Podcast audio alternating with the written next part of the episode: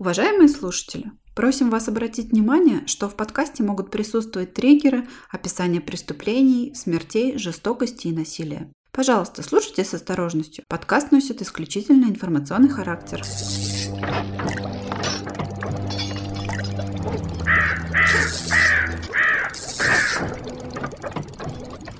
Ребята, всем привет! С вами подкаст «Драчок Ворона». Как вы помните, у нас нет вступления. Мы немножко подзатянули с, с третьим выпуском, хотя он э, был у нас практически готов. Но так уж вышло, что сейчас буквально на наших с вами глазах разворачивается продолжение этой истории Израиля-палестинского конфликта. Из-за этого, конечно, записывать выпуски, как вы можете понять, вдвойне тяжело. Тем более тяжело писать беспристрастно. Почему тяжело писать беспристрастно? Потому что обе воюющие стороны, они настолько разные и в культурном плане, и да в каком угодно плане. И в политическом, не знаю, в социальном плане, что, знаете, тут никак не получится так балансировать и не знать, чью сторону принять. По-моему, это как свет и тьма. Тут невозможно быть посередине. Конечно, было понятно, что продолжение конфликта, оно произойдет рано или поздно. Но всегда кажется, что не сегодня. Всегда мы надеемся, что это будет когда-нибудь, но не да, сейчас. кто-нибудь подойдет, и это точно не со мной случится, я там не заболею, на меня не нападет маньяк посреди пробежки на улице и все такое, и все такое. Но получилось так, как имеется. Да, это, конечно, ужасно, то, что происходит сейчас на Ближнем Востоке, ужасные события. И на самом деле мы от всей души соболезнуем людям, которые там потеряли своих близких. Однозначно. И тем, кто да. сейчас находится в эпицентре, скажем так, конфликта, потому что, я думаю, все-таки есть, может быть, несколько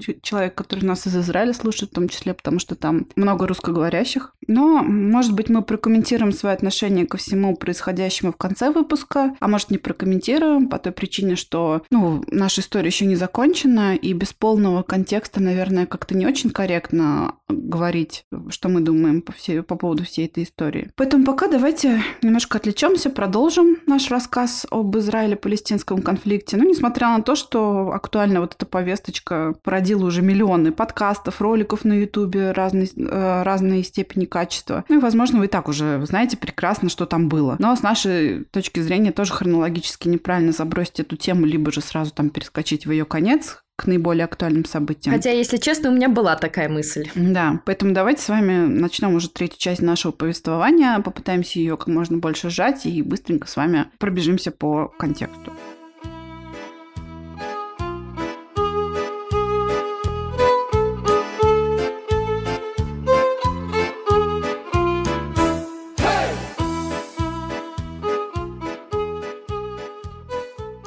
Последним эпизодом нашего прошлого рассказа была шестидневная война, которая произошла в июне 1967 года. Она была в буквальном смысле шестидневная. Во время этой войны Израиль одолел сразу три страны, и у всех трех стран забрал часть территорий. У Египта, то есть э, Синайский полуостров и сектор Газа, у Иордании Восточный Иерусалим и западный берег реки Иордан, а у Сирии голландские высоты. Данным положением дел был, конечно, очень недоволен президент Египта Абдель Насер. Он жаждал буквально вернуть Синайский полуостров настолько, что даже в какой-то момент согласился признать резолюцию ООН номер 242, которая помимо вывода израильских войск Синая требовала признания границ всех государств-участников конфликта. То есть, переводя на нормальный язык, тем самым он был согласен признать Израиль как государство, а не территорию Палестины под оккупационным еврейским правительством. Однако больше никто из других арабских стран с этой резолюцией не согласился. Ни Сирия, ни Организация освобождения Палестины, ни, собственно, сам Израиль. Ну и тогда Насер, в свою очередь, заявил, что ну раз никто не хочет дружить, то и он больше дружить не хочет. И решил, что вот он классный стратег и придумал новую стратегию, которая заключалась в следующем. Втянуть Израиль в затяжную пограничную войну, то есть максимально отвлекать его ресурсы на долгий конфликт в надежде, что в такой ситуации он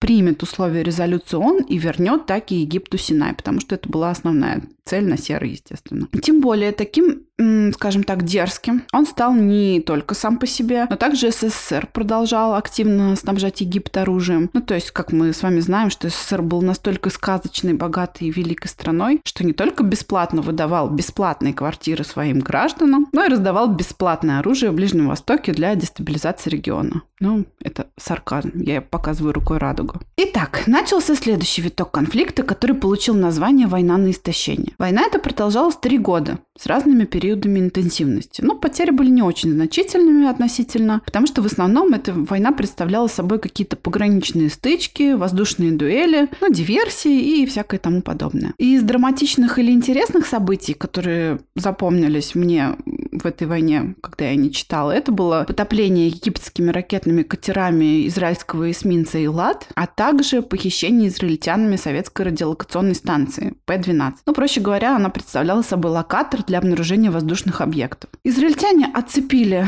этот, э, этот локатор от зилов, к которым он был прикручен, параллельно отвлекая внимание египетских войск, и утащили его на вертолетах к себе на Синай который, напомним, был занят Израилем в ходе шестидневной войны. Ну, то есть такое дерзкое ограбление у всех на виду. Как с банкоматами из пятерочек. Да.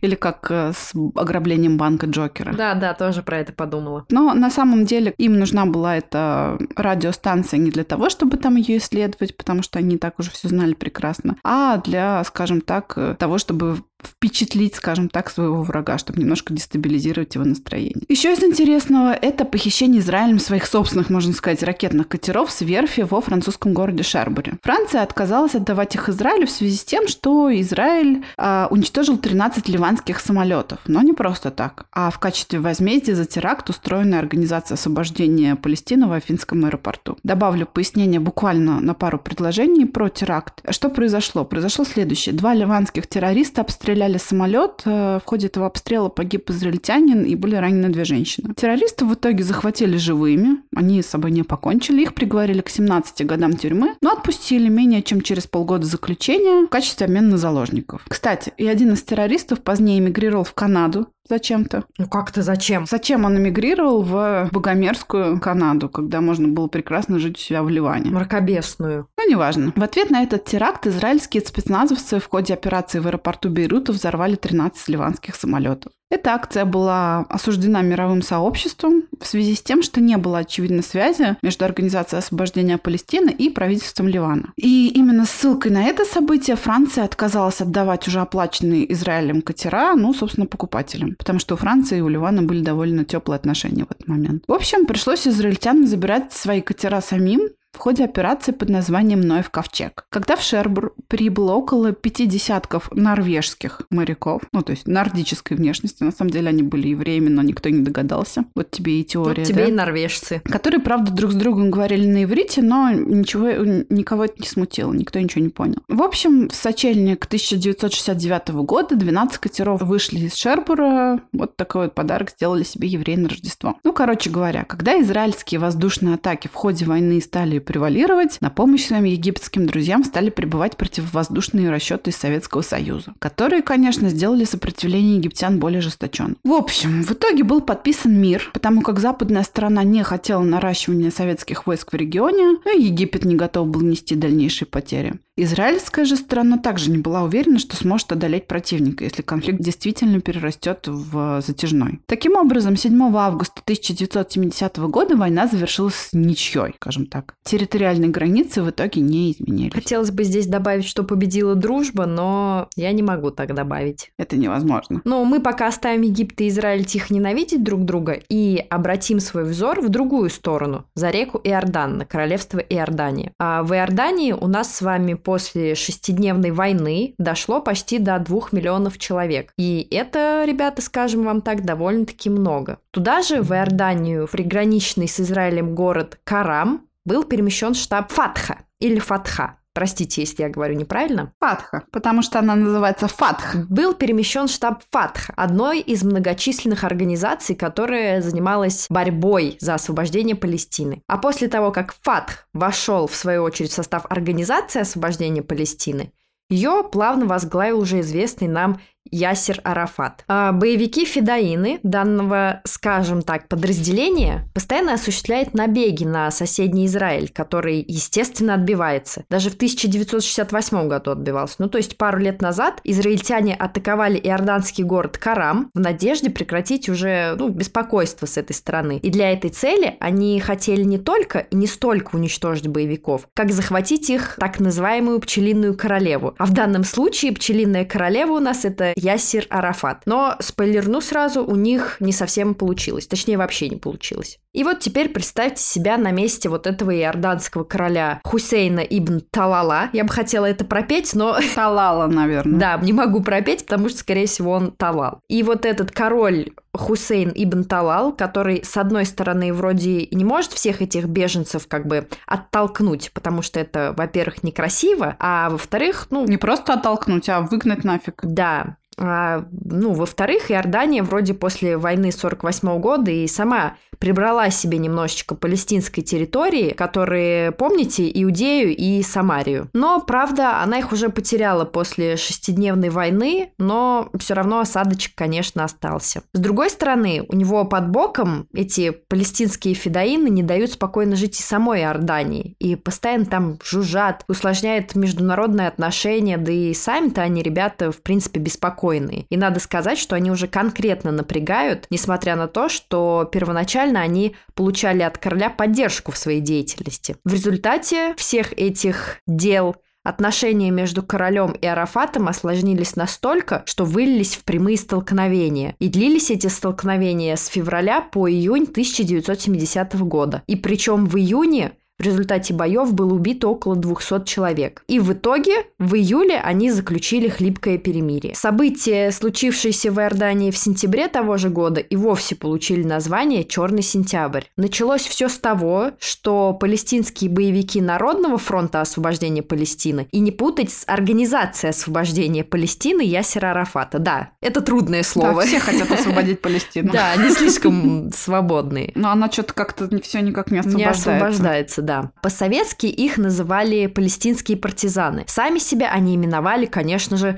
борцами за свободу. Да, в Израиле их называли террористами. Да, спасибо. Выбирайте то, что вам нравится, то, что вам близко. Спасибо за уточнение, господин так, ты господин членов, я насколько помню. Да. Палестинские вот эти боевики Народного фронта освобождения Палестины попытались организовать покушение на короля Хусейна 1 сентября 1970 года. Но тот you избежал смерти. Талала. Да, талала. А, они осуществили серию захвата пассажирских самолетов. Почему все террористы так любят захватывать самолеты? Потому что это очень удобная цель. Она в воздухе, и если она будет приземляться, то, наверное, в аэропорту, где довольно хорошая видимость и всякое такое. Если ты захватишь автобус, ну, довольно непредсказуемо. Менее предсказуемо, чем самолет. И людей там больше в самолете. И хотите вы того или нет, мы вам вкратце сейчас расскажем об этих захватах пассажирских самолетов. А именно, первым стал самолет Boeing 707 израильской авиакомпании Эль-Аль, летевший из Тель-Авива в Нью-Йорк. По плану террористов было четверо, однако двоих из них не допустили пустили на рейс. При проверке документов оказалось, что у них в паспортах, в сенегальских паспортах, данные отличаются на одну цифру. Что-то это немножечко подозрительно. Они, наверное, тоже решили посмотреть да. на шпили, но, однако, их просто сняли с рейса и отправили в Освояси. Спойлер, они поучаствуют в другом захвате лайнера в тот же день, просто купив билеты в первый класс на другой самолет. Классно, когда ты можешь просто ну, пойти. Да, типа того, очень подозрительно. Наверное, вы террористы, у вас паспорта отличаются только на одну цифру, как поддельные стороны. Но если вы летите в первом классе, для пассажиров вашего уровня совсем другие условия. Добро пожаловать на борт. Да. Но у нас с вами осталось еще два террориста. И кто же это были? Да, именно. А другие были, двое других, это были мужчина и женщина – супруги, э, в кавычках я так показываю пальцами, граждане Гондураса. И они тоже вызвали подозрения. Но однако их все-таки пропустили на борт. Да, страна Гондурас существует на самом деле. Это были палестинка Лейла Халет и гражданин США, член повстанческой организации Никарагуа, Сандинистский фронт национального освобождения и звали его Патрисио Аргуэлью. Коренной, наверное, американец был. Может быть, с испанскими корнями? Ну, с испано... с испано индейскими корнями, скорее всего. Халет, то есть вот эта Лейла Халет, кстати, она уже участвовала в захвате самолета год назад. Тогда все произошло успешно, и захваченный лайнер был посажен в аэропорту Дамаска. Ну, успешно в плане, что э, успешно в карьере террористки. Ну да. Так что в своем резюме она бы могла указать, что опыт работы у нее уже имеется, и он составляет более года, что очень важно. Да, опыт работы захвата самолета более года. После того, как самолет взлетел, террористы направились к кабине пилота, заявив, что самолет захвачен. Так вот, э, террористы пошли к кабине пилота и заявили, что самолет захвачен. Однако капитан отказался их впустить. Лейла Халет заявила, что она досчитает до 10 и после этого взорвет гранату. Однако вместо того, чтобы впустить их, пилот резко направил самолет вниз, в крутое пике. Короче, Лейла такая думала, сейчас я вам тут всех. Хорошо, что у нее ничего не вышло. Ну да, они реально просто не на того нарвались. Я думаю, это один из, не знаю, 20 человек э, так бы себя Да, повел, да, как пилот. и- Любой другой, скорее всего, бы просто подчинился их требованиям, чтобы не рисковать людьми, но у этого чувака оказались Да, железные. потому что это довольно рисковая Да. была затея. Так вот, террористы упали, Аргуэли бросил гранату, второй террорист, однако она не взорвалась. Просто лох! Слушай, я, кстати, попыталась найти, извини, что я тебя перебила, кра- вкратце добавлю, по поводу вот этой именно гранаты. Я так и не поняла, что случилось, но э, я, мне не удалось найти, я не стала копаться в каких-то там источниках на иврите, может быть. Но я просто не поняла, она не взорвалась, а что дальше? Она там каталась по полу, а если бы она потом взорвалась? Ну, короче, этой информации у меня нет. Будем считать, что сам Господь охранял этот самолет от, от взрыва. Но на самом деле было бы интересно узнать, как так получилось, что граната не сработала. Может, она сама по себе бракованная была, может, она не настоящая была, не знаю. Ну, короче говоря, граната не Ну, взорвалась. В любом случае, это хорошо. Это было очень страшно, явно. Да. В результате вот этот Аргуэлья был застрелен воздушным маршалом. Халет также была обезврежена. Самолет приземлился в Лондоне, однако остальным рейсам, как мы помним, террористов было больше, и остальным рейсам повезло уже гораздо меньше. Террористами было произведено еще четыре захвата самолетов, и все они стали удачными, опять же, для террористов. Самолеты в итоге были перенаправлены в Иорданию и посажены в аэропорту Амана, то есть столицы. И надо сказать, что король Хусейн, конечно, был не в курсе, и для него это стало довольно-таки неприятным сюрпризом. Иорданские войска окружили аэропорт, однако отступили на две мили от него, так как террористы угрожали взорвать заложников вместе с самолетами. В общем, началась такая затяжная торговля, в которой участвовали сразу несколько стран, такие как США, Швейцария, Германия, Израиль. Террористы требовали отпустить, собственно, Лейлу Халет, которую арестовали при неудачном захвате, а также еще других террористов организации, которые томились в европейских и израильских тюрьмах. Вообще, даже сама Организация освобождения Палестины была недовольна действиями своей,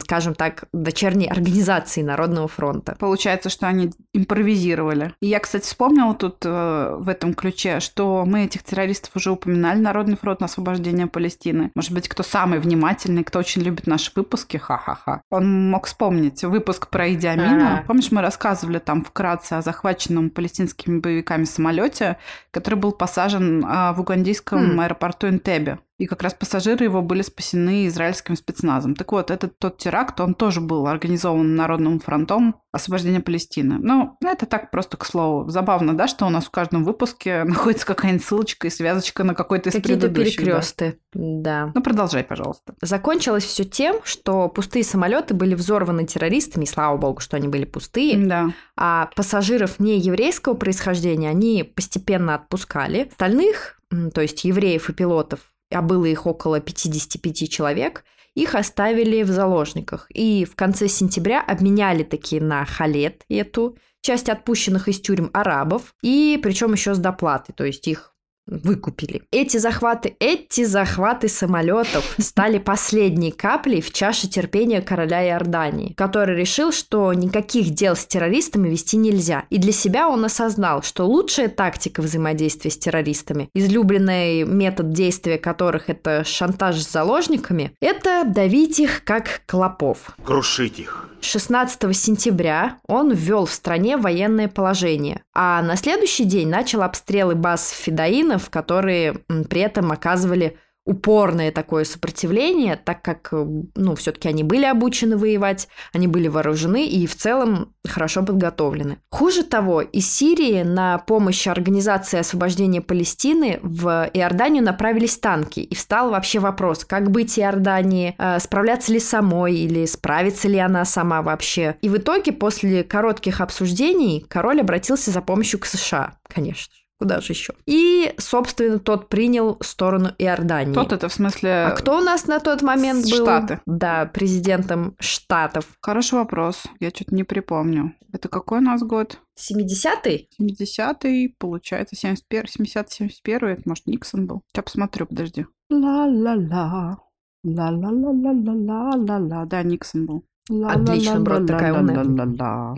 Спасибо. Власти США осудили вмешательство Сирии во внутренние дела Иордании и потребовали, конечно же, немедленно вывести войска. Корабли ВМС США были направлены к побережью Израиля, и также США обратилась к СССР с просьбой повлиять на Сирию вывести войска. И, в общем-то, Советский Союз с этим предложением согласился и заверил в США, что будет призывать Сирию к выводу войск. Иорданию такая влиятельная поддержка очень, конечно же, обрадовала, и они усилили обстрелы палестинцев. Э, в итоге при посредничестве Абделя Насера, президента Египта, 27 сентября в Каире королем Хусейном и Ясером Арафатом было таки подписано мирное соглашение, согласно которому палестинцы соглашались признать иорданский суверенитет и в то же время Иордания не признала Организацию освобождения Палестины единственным представителем палестинского народа. И по итогам конфликта иорданцы выдавили федоинов со своих территорий, в основном в Сирию и Ливан. И в Ливан также была перенесена база э, вот этого Организации освобождения Палестины Ясера Арафата. Это, кстати, к вопросу о том, что Израиль оккупировал, что все сейчас утверждают, что Израиль оккупировал палестинские земли. Но никто не хочет, например, с Иордании немножко спросить. Ну да ладно. Я еще хотела добавить, пока мы еще недалеко ушли, про Лейлу Халет, которая стала, можно сказать, таким культовым в узких кругах образом, стала таким символом хрупкой, красивой девушки с автоматом в руках, такой борцихи, или как это сказать, борцуни за свободу. Борцухи. Борцухи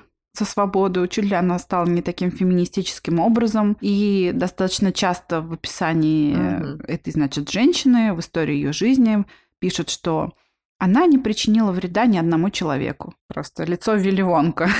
То есть тот факт, что каким-то чудом ей не удалось достать гранату и взорвать самолет, угробив почти 150 человек, это что, означает, что она никому типа не причинила вреда и надо погладить ее по головке? Ну просто представьте, что на улице, например, психопат подходит к вам, представляет э, вам дуло пистолета к виску и уже планирует нажать на курок, но тут подбегает полицейский или там, например, охранник и выбивает этот пистолет из его руки. Ну так можно ли считать, что психопат хороший, потому что он же не причинил вам вреда в итоге, вы же живы? Ну это, короче говоря, я все к чему? Это все к тому, что подмена понятия это страшное дело, и, пожалуйста, будьте внимательны, не позволяйте никаким таким приемом себя обмануть. Точка. Продолжайте. Поддерживаю господин Усишкин. Ой, господин Членов. Возвращаясь к нашему да, разговору. Возвращаясь к нашей заварушке в Иордании. Да, ватрушке. Лучше бы мы возвратились к ватрушке. Вот серьезно. А, ну так вот, король Иордании отчитался об окончательном решении палестинской проблемы в Иордании, однако Черный сентябрь, как период, породил другой Черный сентябрь, как организацию, о которой уже, наверное, все слышали. Я скажу всем. Честно признаюсь, что мне тема терроризма кажется очень интересной, хотя ее, наверное, трудно обсуждать, не вдаваясь в опасные для себя дебри обсуждения религии и тому подобное, потому что никому не хочется кончить, как Шарли Эбдо. А, так вот, на эту тему можно много разного рассказать, и она всегда вызывает дискуссии определенные. Поэтому, несмотря на то, что мы довольно такими общими штрихами вам рассказываем про арабо-израильский конфликт, некоторые моменты, как вы можете заметить, мы все-таки углубляемся в них в детали. И мне кажется, это помогает, э, как сказать, придать такое человеческое лицо историческому образу, историческому рассказу безликому. И вообще детализация всегда делает такие рассказы более даже интересными. Ну так вот, э, Черный сентябрь. Его основал человек по имени Али Хасан Саламе. И объединяла его с Тимоти Шаламе не только схожесть фамилии. Я, кстати, вспомнила видос, где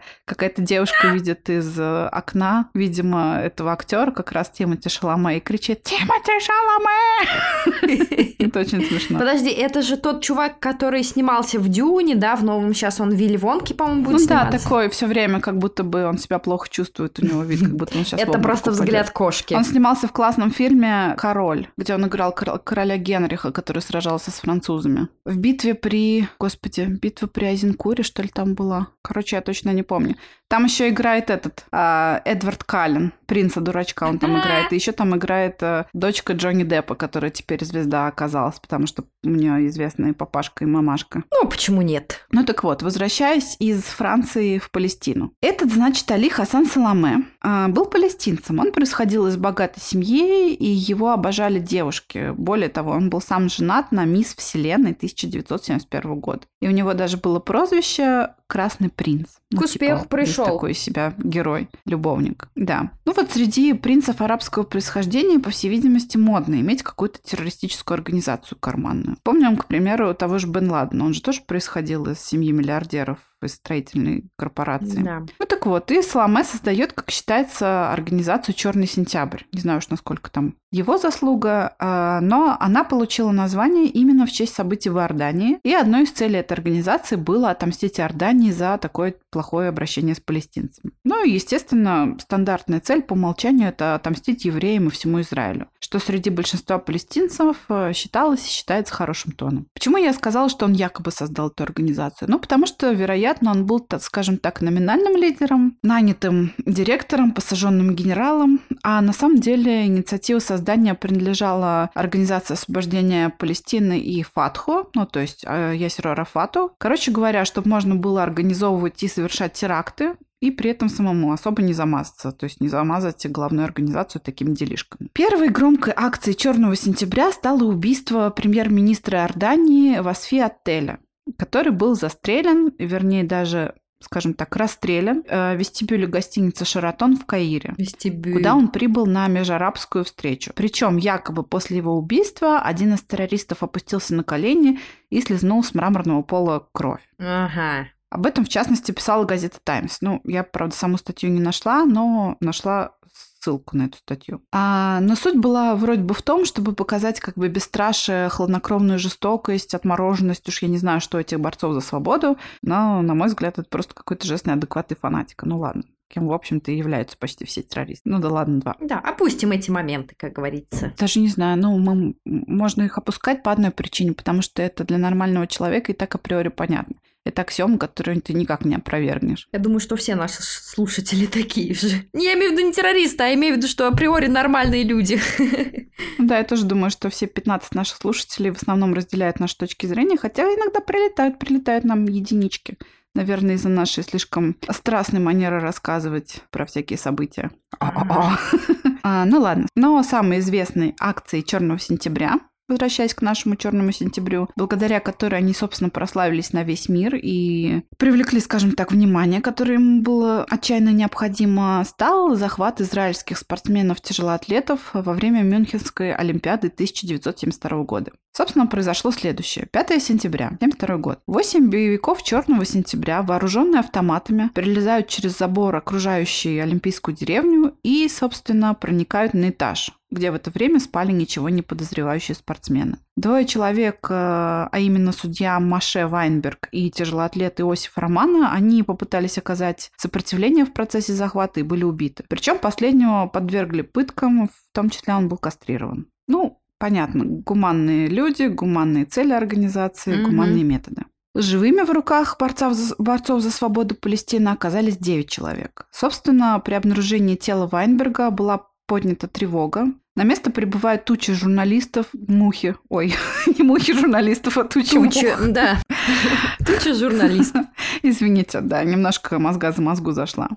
Так вот, э, журналисты, репортеры, все они здесь роятся, кружатся. Короче, сенсация на весь мир. Палестинцы захватили израильтян. Требованиями террористов становится освобождение из израильской тюрьмы 234 палестинцев и их союзников вывод их в Египет, а также освобождение из германской тюрьмы двоих немцев, левых радикалов и террористов фракции Красной Армии Андреаса Бадера и Ульрику Майнхоф. Ну, последняя, на самом деле, очень интересная личность сама по себе. Хотелось бы сделать про нее даже отдельный выпуск, но может, и сделаем, если будет возможность. Может, даже сделать отдельно на каком-нибудь типа Boosty. Не знаю. Когда начнем регулярные выпуски выпускать, о чем мы Думаем, постоянно уже говорим. Лета. Может быть, тогда и сделаем. Давайте так, один лайк, и мы сделаем выпуск про Ульрику Майнхоф. Ты как-то больно дешево нас оцениваешь.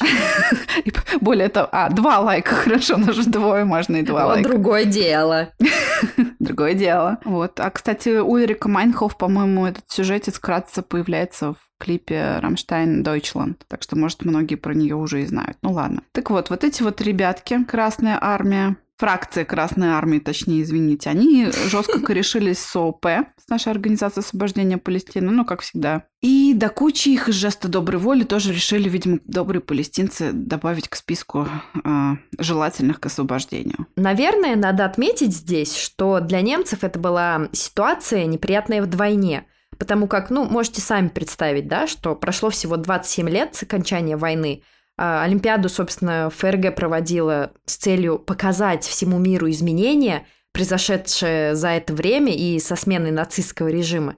И опять в центре внимания евреи. Опять они в опасности в Германии, ну и вообще, конечно, мало приятного здесь. Многие высокопоставленные чиновники предлагали себя в обмен на израильских заложников. Но это, конечно, было невозможно. Одно дело палестинскому боевику убить еврея, а другое дело немца, да, ну вообще никакого удовольствия. Да и друзья не поймут. Э, нет, их ненависть направлена на одну конкретную нацию, и менять заложников они не собирались вообще ни при каких условиях. Израиль не планировал тоже договариваться с террористами и предложил ФРГ отправить свой спецназ для освобождения заложников. Однако немцы отказались, ну типа мы сами все можем, и предпочли действовать по своему усмотрению. Они сильные и независимые. Да. Террористы потребовали организовать им вылет в Каир вместе с заложниками, потому что они поняли, что ну, в Олимпийской деревне на этаже ну, долго они не продержатся, все равно это выматывало и так далее. И вот этим шансом ФРГ решила воспользоваться для проведения контртеррористической операции по вызволению заложников. Но все прошло плохо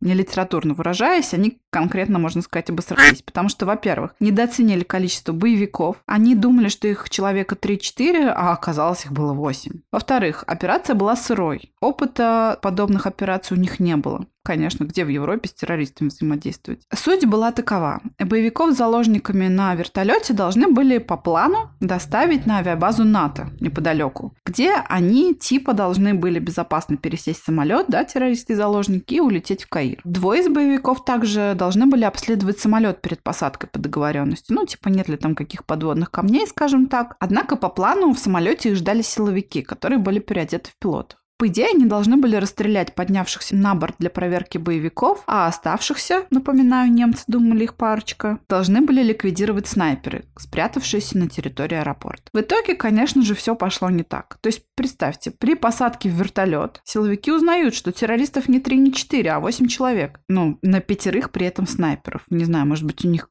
во всей Германии не хватило чуть больше, хотя бы 10 бы поставили. Угу. Что бы вы думали происходит после этой новости в аэропорту? Как-то улучшили ли они ситуацию? Добавили ли дополнительный боевой персонал? Нет. Дело в том, что пилоты, которые должны были ждать в самолете и ликвидировать этих террористов, они просто уходят из самолета, никак не посоветовавшись с руководством операции. Типа, нахер нам это надо, мы на это не подписывались и сваливают. Ну нахер. А, вероятно, они просто побоялись текущей ситуации погибнуть, потому как э, явно все идет не по плану. Они это уже просекли. Вдобавок, вертолеты сели на площадку не в том месте, где планировалось, от чего позиция снайперов сразу перестала быть удобной. То есть должен был сесть в одном месте, и под это конкретное место всех снайперов расставили, сел в другом месте. Опять же, место операции не было освещено, не поставили никаких фонарей. При этом по времени было уже поздно. Темнота, которая, очевидно, тоже мешает снайперам. Еще один фактор – броневики, то есть бронетехника, под прикрытием которой можно было ближе подобраться к боевикам, они просто не приехали вовремя, застряв в пробке, то есть чтобы можно было понимать. Вы не понимаете, это так, бюрократические моменты. Да, и в итоге, выйдя из вертолета и увидев, что творится явно какая-то хрень, самолет никуда не летит, террористы поняли, что их обманули, начался хаос перестрелки. Заложников, к сожалению, террористы расстреляли и сожгли. Один из них даже, по-моему, погиб заживо. Они бросили в вертолет гранату, и все заложники, которые остались в вертолете, сгорели. А, так вот, э, террористов в живых осталось трое, и они были арестованы. При этом отметим, что Олимпийские игры параллельно-то они продолжаются, и весь этот пир во время чумы прервался только после гибели двоих спортсменов, и то только на один день. Однако на следующий день после трагедии на Олимпийском стадионе Мюнхена прошла траурная церемония с участием 3000 атлетов и 80 тысяч зрителей. От участия в этой траурной церемонии отказались 10 арабских стран, и кто бы вы думали, СССР. Ну, это, конечно, щек контент. История, как обычно. После завершения этой операции ливийский диктатор Муаммар Каддафи, знакомое имя, да, потребовал выдать тела убитых террористов. И их, собственно, отправили в Ливию где они были похоронены чуть ли не с воинскими почестями. Оставшихся троих арестованных Германия через два месяца освободила, обменяв их на захваченный самолет рейса берут Анкара, немецкой авиакомпании Люфтганз. Этих, кстати, тоже на родине встретили как героев. Короче говоря, частично боевикам удалось выполнить свою миссию. О проблеме Палестины и Израиля знал уже весь мир. И не только как о чем-то далеком и каком-то политическом неинтересном, а о проблеме, которая буквально вот тут вот рядом, ну, в поп-культуре, да, куда уж попея, чем Олимпийские игры. Ну, собственно, такие дела. Собственно, э, естественно, израильскому правительству как-то не очень было сидеть без дела в такой ситуации. Ну, типа, чувствуешь себя как оплеванный, что-то такое. И поэтому по поручению премьер-министра Израиля Голды Мейер была начата операция под названием «Гнев Божий». Ну, мы уже поняли, да, э, про нейминг, э, который любят израильские спецслужбы в духе Торы с Танахом. Впрочем, как и их противники тоже. Всякие братья-мусульмане, исламский джихад, мученики джихада и вот это вот все такое. Ну, чем вот они отличаются? в нейминге. Только в нейминге. У них, видимо, общий SMM, SMM щик. Ну, последние события показывают, что у Палестины SMM щики получше, к сожалению. Ну да ладно, может, мы к этому еще вернемся. Итак, гнев Божий. А в ходе этой операции было уничтожено около 20 членов ООП которые имели прямое или опосредованное, или, скажем, очень опосредованное, как в случае, например, с палестинцем Ваилем Звайтером, отношение к Мюнхенскому теракту. Из троих выживших террористов э, убиты, возможно, были двое. Возможно, они выжили. Но ну, трудно сказать наверняка, потому что они зная, что за ними будут охотиться, они скрывались. А, но один точно выжил, и до сих пор он пытается скрыться от предполагаемой охоты за ним агентов Масада, хотя уже прошло кучу времени, и, может, он как неуловимый Джо, сами знаете, никому не нужен, скажем так. Это такой бургер? А, ладно. Нет, это анекдот, почему неуловим Джо такой неуловим, потому что он никому не нужен. Саламе тот самый Тимоти Соломе, не Тимоти Соломе, а другой. Создатель «Черного сентября» также был убит, и его вместе с телохранителями подорвали в автомобиле. Но, правда, надо сказать, что с ним не без накладок получилось, потому что, во-первых, предыдущие несколько покушений были неудачными, и в одном случае в Швеции агенты Масада вообще пошли по ложному следу, на который их, скорее всего, намеренно направили. И они убили невиновного арабского официанта, который был похож на Соломе. Но в итоге так и его все-таки убили в Бейруте. Но, опять же, при взрыве, к сожалению, погибли еще четыре человека, и в том числе граждане Британии и Германии. Вот такая вот история про черный сентябрь. Сентябрь горит, убийца плачет. да, понятно теперь, почему все девы, рожденные в сентябре, такие маньяки. У сентября аура какая-то кровавая.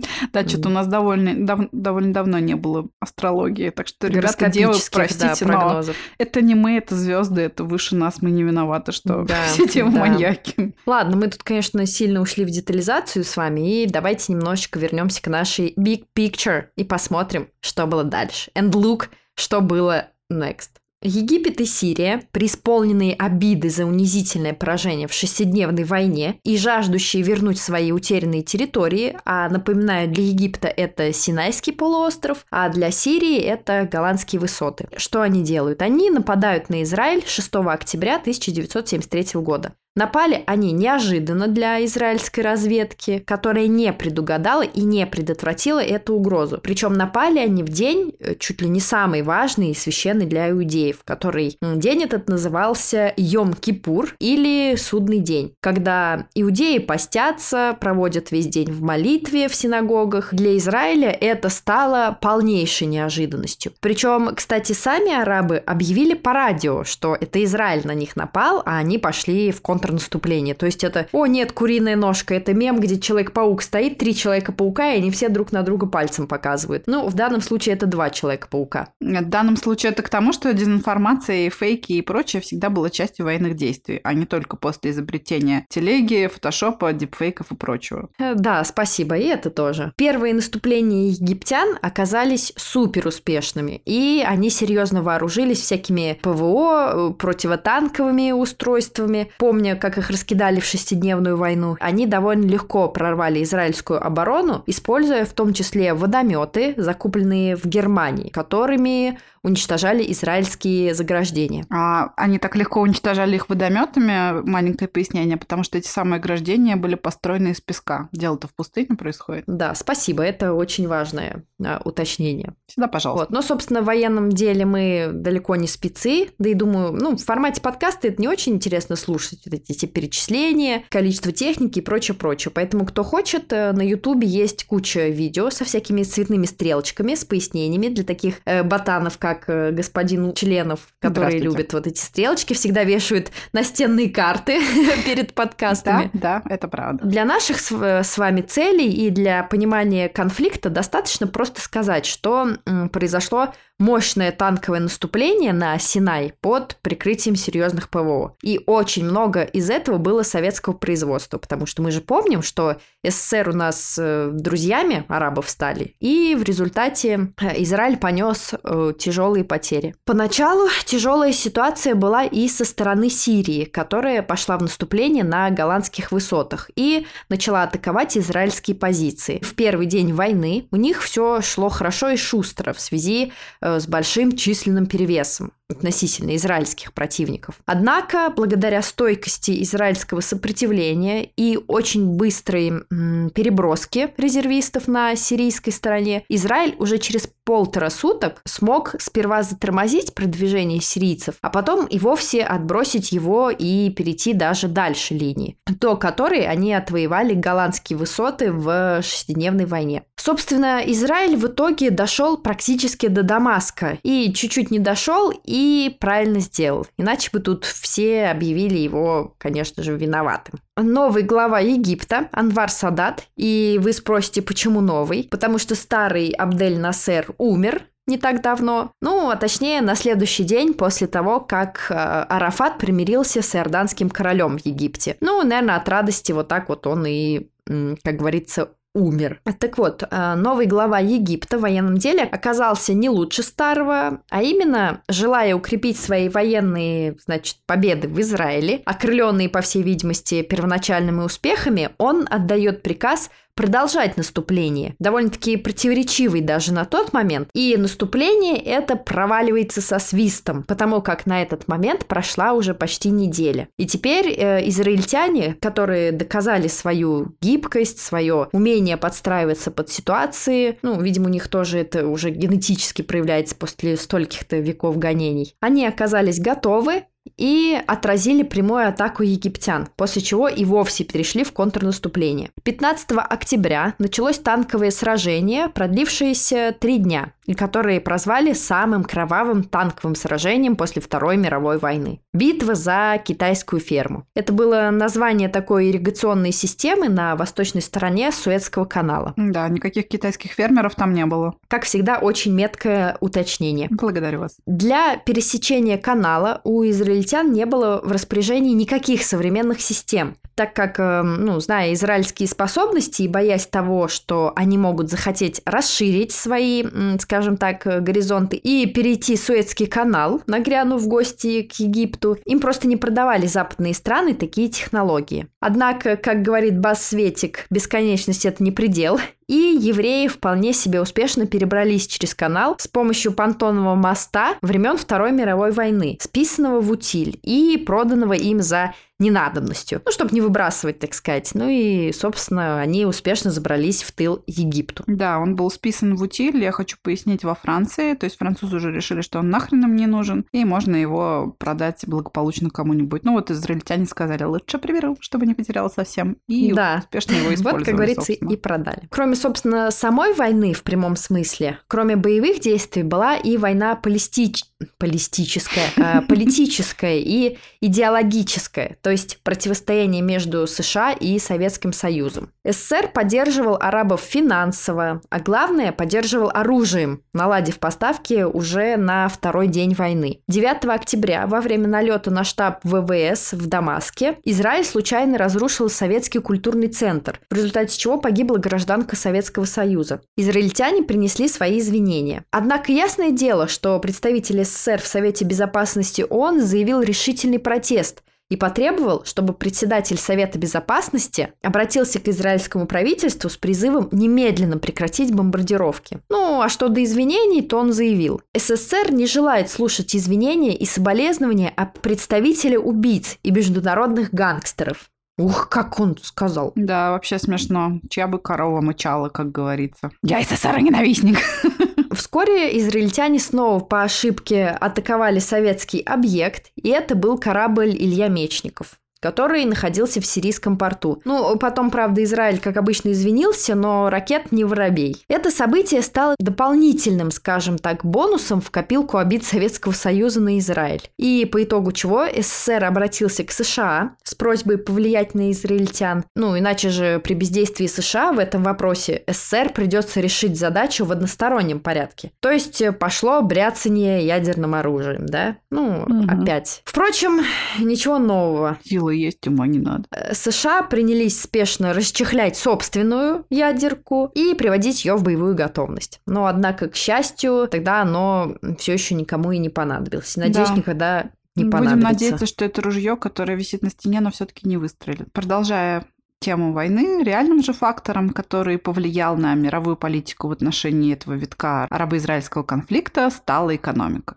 Дело в том, что одними из крупнейших стран-экспортеров нефти были, так уж вышло, арабские страны, такие как Ирак, Иран, Кувейт, Саудовская Аравия, которая, по-моему, сейчас точно не помню, но, по-моему, на первом месте во всем мире по запасам нефти. Так вот, эти страны, естественно, поддерживали своих братьев по вере, ну и частично по крови палестинцев. Эти страны уже успели немножко попробовать силу нефтяного оружия в ходе предыдущих э, витков арабо-израильского конфликта, в ходе предыдущих частей арабо-израильского конфликта, предыдущих серий. Вот, например, в ходе Суэцкого кризиса с арабской стороны нарушались э, поставки нефти в Западную Европу, но так, можно сказать, они только разминали лапы. В этот же раз все стало гораздо серьезнее. Король Саудовской Аравии Фейсал поначалу был единственным звеном э, в этой цепи арабских стран нефтедороносец скажем так, который э, он был против полного эмбарго поставки нефти на Запад. А почему, собственно, так было? Он, ну, несмотря на то, что он ненавидел евреев, он верил безоговорочно в протоколы сионских мудрецов, о которых мы неоднократно рассказывали, которые уже доказано много раз, что это была подделка. Но была вещь, которую он ненавидел еще больше, чем евреев. Это коммунизм. И ненавидеть коммунизм он мог, понятное дело, по двум причинам. Ну, во-первых, коммунизм боролся с религией, как мы знаем, религия – это опиум для народа, да? Ну, то есть было что-то в Советском Союзе хорошее, ха-ха-ха, шутка. Так вот, коммунисты, они активно снимали паранджи женщин в Узбекистане, в Таджикистане, в Туркменистане, насколько я помню. Выгоняли их, собственно, работать в поле, на комбайнах, делали с ними такие счастливые плакаты. Ну, собственно, боролись с, скажем так, сами понимаете, с чем. А, сам факт этого уже говорил о том, что коммунисты, с которыми так хочет сдружиться, например, Египет, да, но они как минимум враги ислама. Вторая причина, по которой король Фейсал ненавидел коммунизм, она, в принципе, сама собой уже очевидна в этом предложении. Подсказка на виду. Король Фейсал ненавидел коммунизм. Он, собственно, король, а коммунизм – это идеология, построенная, идеология коммунизма, она построена на классовой борьбе. Ну, то есть понятно, что для коммунистов человек с приставкой король или любой другой э, аристократической приставкой равно угнетатель, э, тиран и так далее. Ну и то есть король Фейсал понимал, что там, где коммунисты, нет места монархии. Но, собственно, возвращаясь к нашим баранам, Фейсал не хотел вводить эмбарго, потому как в том числе знал, что сильно зависит от США, от денег США и Европы. Если он не будет поставлять нефть на Запад, то это окно быстренько закроется со стороны СССР, окно поставок. Потому что в СССР тоже нефти полным-полно. Ну, в общем-то, это все я к чему рассказываю долго, чтобы объяснить, почему он первоначально был против эмбарго. Однако новый президент Садат, который, в отличие от предыдущего, довольно, ну, как сказать, условно либерального либерального Абдель Насера относительно него, который явно косил под Ататюрка, если так можно сказать. Так вот, этот Садат, он тоже был набожным мусульманином, и он эм, быстро нашел подход к сердечку Фейсала. Они скорешились и стали думать, ага. Что же им делать, чтобы защитить э, мир от э, злобных сионистов, коммунистов, империалистов? И прочей нечисти. А, ну, мир имеется в виду не весь мир, а их уютный арабский мирок. Но тут, надо сказать, американцы сами повели себя некорректно. Где-то за полгода до начала войны судного дня министр природных ресурсов Саудовской Саудовской Аравии, он побывал в Вашингтоне. И, собственно, он попросил э, США а, под угрозой введения эмбарго повлиять как-то на ситуацию на Ближнем Востоке, как-то все это свернуть быстренько. Но США от него отмахнулись, сказали, да-да, у нас все под контролем, мы все решим, и решим так, что никто в обиде не останется. Однако при этом они просто забили, решив, что это просто блеф, что саудиты ничего такое не сделают, и они просто набивают себе цену. Угу. Через полгода, 6 октября, начинается наша с вами война судного дня. Израиль обращается к США с просьбой о довооружении на сумму 850 миллионов долларов. Текущий президент, это президент Никсон, и его окружение, они внезапно решают выделить на военные нужды Израиля аж 2 миллиарда с лишним долларов. Ну, естественно, король Саудовской Аравии Фисал такой пришел в непонимающее бешенство. Да они меня ни во что не ставят. Обещают одно, делают другое. Король я или не король? Ну и, короче говоря, на этой волне 19 октября Фейсал, в частности, и арабские страны, поставщики нефти в целом, решают ввести эмбарго на поставку нефти на Запад. В итоге это эмбарго, продолжавшееся всего несколько месяцев, с октября по март следующего года, если быть точным, оно породило собой кризис, который обычно называют нефтяным кризисом 1973 года. И несмотря на то, что длилось оно недолго, имело довольно значительные и ощутимые для всего мира последствия. Ну, во-первых, цена на нефть возросла в 4 раза. С 3 э, до почти 12 долларов за баррель. И, конечно, люди по всему миру сразу ощутили на своей шкуре, что на самом деле это их послевоенная сытая жизнь, да, я имею в виду после Второй мировой военной, не такая уж и безоблачная и безопасная. И вообще все может, грубо говоря, в раз поменяться буквально по одному щелчку пальцев. Людям на Западе, которые раздобрели и отяжелели на послевоенных харчах, Мгм. и которые не были привыкшими к экономии, в отличие от нашего брата, да, СНГшного, СССРшного, им пришлось затянуть пояса. А, тем более тут же в США любят машины с большим расходом топлива. Так вот, кризис 73 года как раз-таки в в том числе повлиял на то, что в Америке появилось очень много японских экономных машин. Стали их шустренько импортировать.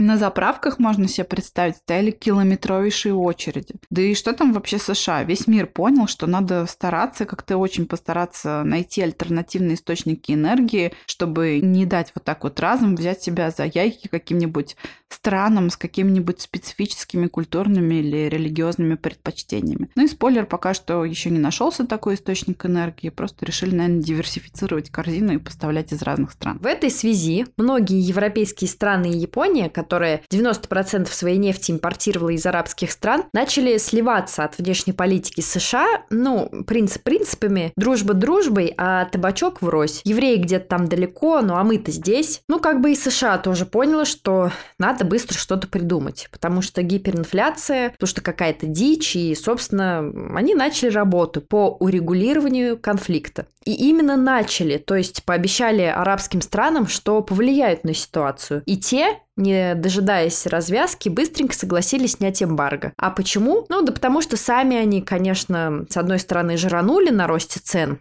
а с другой, часть денег недополучили в связи с эмбарго. А, Ну и плюс много денег та же Саудовская Аравия держала в американских, европейских банках. А инфляция очень любит кушать денежные сбережения, как мы знаем. Короче, получилось как взрыв ядерной бомбы над Сибирью. Протестировать протестировали, только что из этого для нас самих вышло, что-то непонятно. Вроде ядерный эксперт говорил, все окей, нормально все, ничего не будет.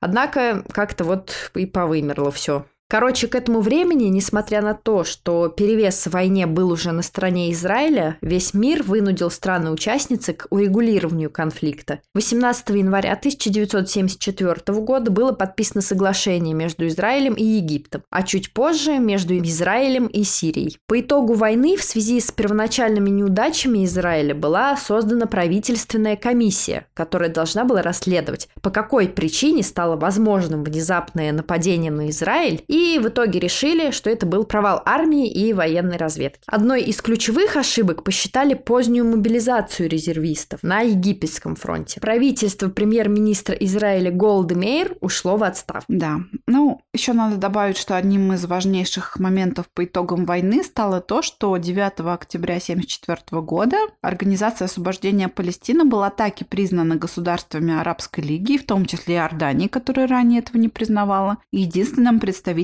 палестинского народа. Что значит этот момент сейчас? Что переговоры насчет призрачного такого, да, эфемерного государства Палестина имеет право вести только представитель ООП, то есть э, Ясер Арафат, а никто другой. Почему для нас это важно? Потому что, как мы уже убеждались на примере, как сказать, битвы между палестинцами и Иорданией, и мы еще не раз убедимся в этом, арабская сторона не в состоянии договориться не только с Израилем, но даже и между собой. Но пока что давайте просто держать этот факт в памяти, а конкретно подумаем мы с вами вот о чем. Президент Египта Анвар Садат. После окончания войны, целью которой, в общем-то, было возвращение Синайского полуострова, он понимает, что не так-то просто оказывается воевать с Израилем. У Израиля, оказывается, есть могущественный союзник США, который, собственно, покрывает Израиль, поддерживает его гораздо серьезнее, чем СССР, к примеру, поддерживает Египет. И Садат думает, блин, не удалось мне вернуть Синай военным путем, так может, стоит попробовать мирным? И через три года Садат приезжает в Израиль, в Иерусалим, для обсуждения мирных переговоров. Честно скажу, я не знаю. Судя по всему, человек он был весьма эксцентричный, весьма себе на уме, мягко говоря, эксцентричный. Но, к примеру, на выступление в Кнессете, э, то есть это в парламенте Израиля, он надел галстук со свастиками. Не знаю уж зачем. Может, это был способ сохранить свое арабское достоинство. Знаешь, типа, такой весь сидит из себя гордый, пусть в Израиле, но зато со свастиками. Ну, знаешь, как это... Я вспомнила, принцесса такая есть в британской вот этой королевской семье, Майкл Кенская, когда... которая на встречу с женихом принца Гарри Меган Маркл надела колониальную брошку с изображением чернокожего слуги, ну или раба там, не знаю. Ну, то есть себе на уме. Да. То есть поступок этот был, наверное, не очень умный, на мой взгляд. Может, он хотел как-то подкинуть кость своим арабским друзьям, типа, да, я, может, тут с ними сижу, но смотрите, у меня свастики на галстуке. Но евреи-то, они как бы люди умные, они все это стерпели. Момент, тем более, был исторический, ну и Садату при прочих нюансах это должно было, наверное, стоить мужества определенного. Потому как э, было понятно заранее, что остальные арабские страны расценят такое действие как предательство. Ну, в итоге так и оказалось. То есть, получается, воюем, воюем мы тут с неверными, а тут один из нас берет собака и приезжает прямо к ним в логово своими ногами. Ну, не порядок. Вообще. Да. Однако Садата критика с арабской стороны не останавливает. И более того, он принимает у себя в Каире Менахима Бегина. Мы его уже знаем, это бывший лидер подпольной организации Иргун, а на момент э, переговоров он уже солидный дяденька, он уже глава правой партии Ликуд, которая выбра... выиграла выборы в Израиле. Выбрала выборы. Ну, короче, в 1979 году переговоры завершаются подписанием соглашений в Вашингтоне, ну, на нейтральной территории. А Израиль обязуется вернуть Египту Синайский полуостров, то есть, пожалуйста, идем вам навстречу, забрать с него всех своих жителей, которые там уже успели пообосноваться, построить какие-то поселения, а также признает все возможные политические права палестинцев. Ну, короче, ведет себя максимально дружелюбно. Садат, конечно же, счастлив. Он вернул Синай, на этот раз бескровно. Хотя есть, конечно, нюанс. А именно, после визита Садата в Иерусалим многие арабские страны дружно обвинили его в предательстве арабского дела, пособничестве, цитирую, империалистско-сионистскому заговору и, собственно, разорвали с Египтом дипломатические отношения. А после мирного договора с Израилем, когда он уже был подписан, членство Египта в Лиге арабских стран тоже было приостановлено. Вот тебе и бескровно. Даже более того, за Синайский полуостров для Египта Садат заплатил своей жизнью. 6 октября 1981 года, в годовщину начала войны Судного дня, исламские фундаменталисты из группы Египет египетский исламский джихад, цель которых это глобально изменение светского режима Египта на исламский, что само по себе уже звучит ужасно, совершили покушение на президента Египта Садата, и покушение это оказалось успешным. Трибуна, на которой он присутствовал во время военного парада, была забросана гранатами и расстреляна из автоматов. В этом теракте погибло 11 человек и было ранено почти 30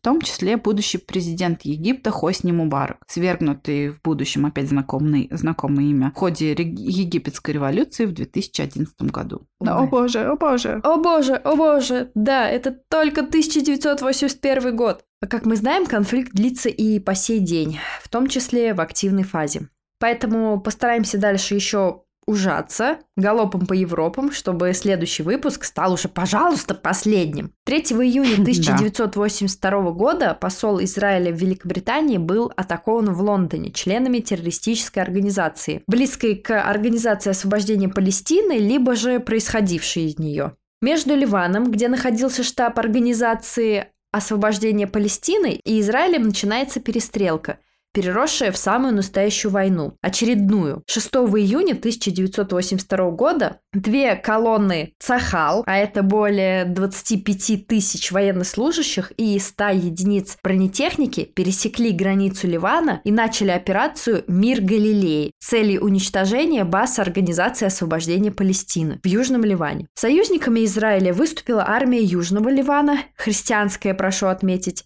а палестинцев – сирийская армия и СССР. В итоге столица Ливана, Бейрут, был взят после ожесточенных боев, которые продолжались три месяца и сопровождались многочисленными жертвами, в том числе среди мирного населения. Это вызвало не только, как обычно, недовольство мирового сообщества, но и протесты даже в самом Израиле, когда люди требовали вывода войск из Ливана. В итоге Организация освобождения Палестины были изгнаны из Ливана, а израильские военные оставались оставались в стране аж до 2000 года. И именно в ходе этой войны была создана организация Хезбалла, фундаменталистская исламская организация, ключевой целью которой является установление исламского режима в стране, которая действует и по сей день. Но мы ее еще упомянем. Да, одна из многочисленных исламистских фундаменталистских организаций. И еще мы не дошли до Хамаса. Но я надеюсь, что в следующий раз мы быстренько до этого дойдем, потому что уже очень близко. И вообще я предлагаю тут остановиться, сохранить и нам, и вам сила для последнего рывка, потому что у нас опять не получилось уложиться в один выпуск. Придется продлить серию еще на один эпизод, но я думаю, что это все-таки будет последний, потому что Однозначно Пора, наверное, он будет. Слишком сильно мы уходим в детализацию. Да. да, ну и по поводу того, что мы обещали прокомментировать то, что мы думаем на эту тему. Мне было очень тяжело писать, честно говоря, последний выпуск в связи с событиями на Ближнем Востоке. И на самом деле мы тут заметили да и не только мы, как ведущие, и ребята мне многие в Телеграме об этом писали, о таком свойстве, что стоит нам сделать выпуск про какой-нибудь затяжной военный конфликт, так сразу происходит его эскалация. Но я не знаю, как эта магия на самом деле работает, но после завершения цикла про Югославию было обострение конфликта в Косово, а вот сейчас только мы стряхнули пыль вроде с этой устоявшейся истории между Израилем и Палестиной, как на Ближнем Востоке разверся вот этот вот ад, честное слово. Я думаю, нам пора завершать с историческими подкастами подкастами военными. Не, ну, понятное дело, что это совпадение, что конфликт там никогда не заканчивался, только он переходил, скажем так, в гибернацию, да, в спящий режим. Но я хочу сказать, это сейчас мой авторский комментарий, не мнение нашего подкаста, а мнение меня. Происходящее влияет, честно я вам говорю, что происходящее влияет на подачу нами этой истории, ну, лично меня. Хотя мы всегда стараемся оценивать все ситуации объективно, придерживать свое личное мнение до самого эпилога истории, чтобы вы могли составить свое мнение – Однако тот кошмар, что вот произошел в Израиле 7 октября и на момент написания мной текста, это очень сильно этого мешает, я хочу сказать, без лишних слов. Вот хотя бы я рекомендую вам посмотреть, все это уже посмотрели, это видео, похищение этой девушки несчастной, да, немецкой. На всех этих людей, которые ее окружают, там плюют в нее и издеваются над явно безжизненным человеком. Я, конечно, понимаю чувства родителей этой девушки, которые после этого видео писали, что, возможно, она жива, но лично для меня все было очевидно. Она уже не была жива на тот момент. И, между прочим, она раздет до белья, это к их религиозным ценностям этих террористов. Ну так вот, по-моему, это вообще не люди, а просто черти, которые выбрались из ада, и никакие крики лично меня, к примеру, не обманывают. Э, в соцсетях тоже ад, я не знаю, читаете ли вы или нет, я полюбила в последнее время читать комменты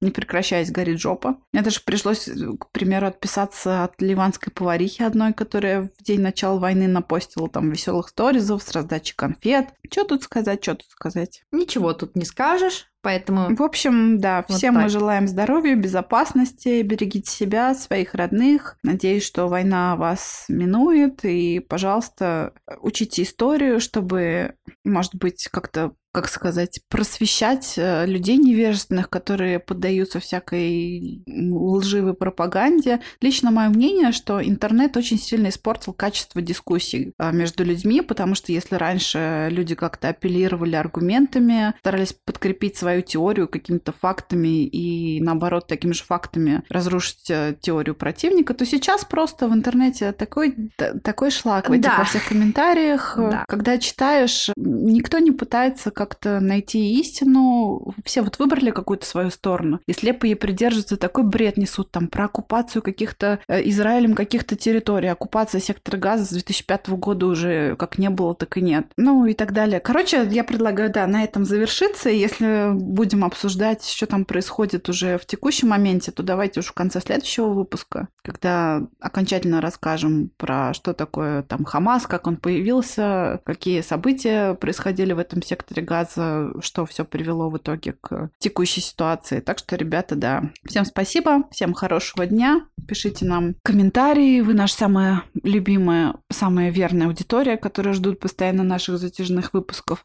Но все, мы, конечно, когда расправимся с Израилем, надо будет о чем-то прикольном, веселом написать, иначе про маньяков, господи, Да. это гораздо более весело, чем войны. Поэтому спасибо, что вы нас послушали. Поэтому да. Всем доброго времени суток, где кто находится, и увидимся, слышимся в следующем выпуске. Да, всем пока.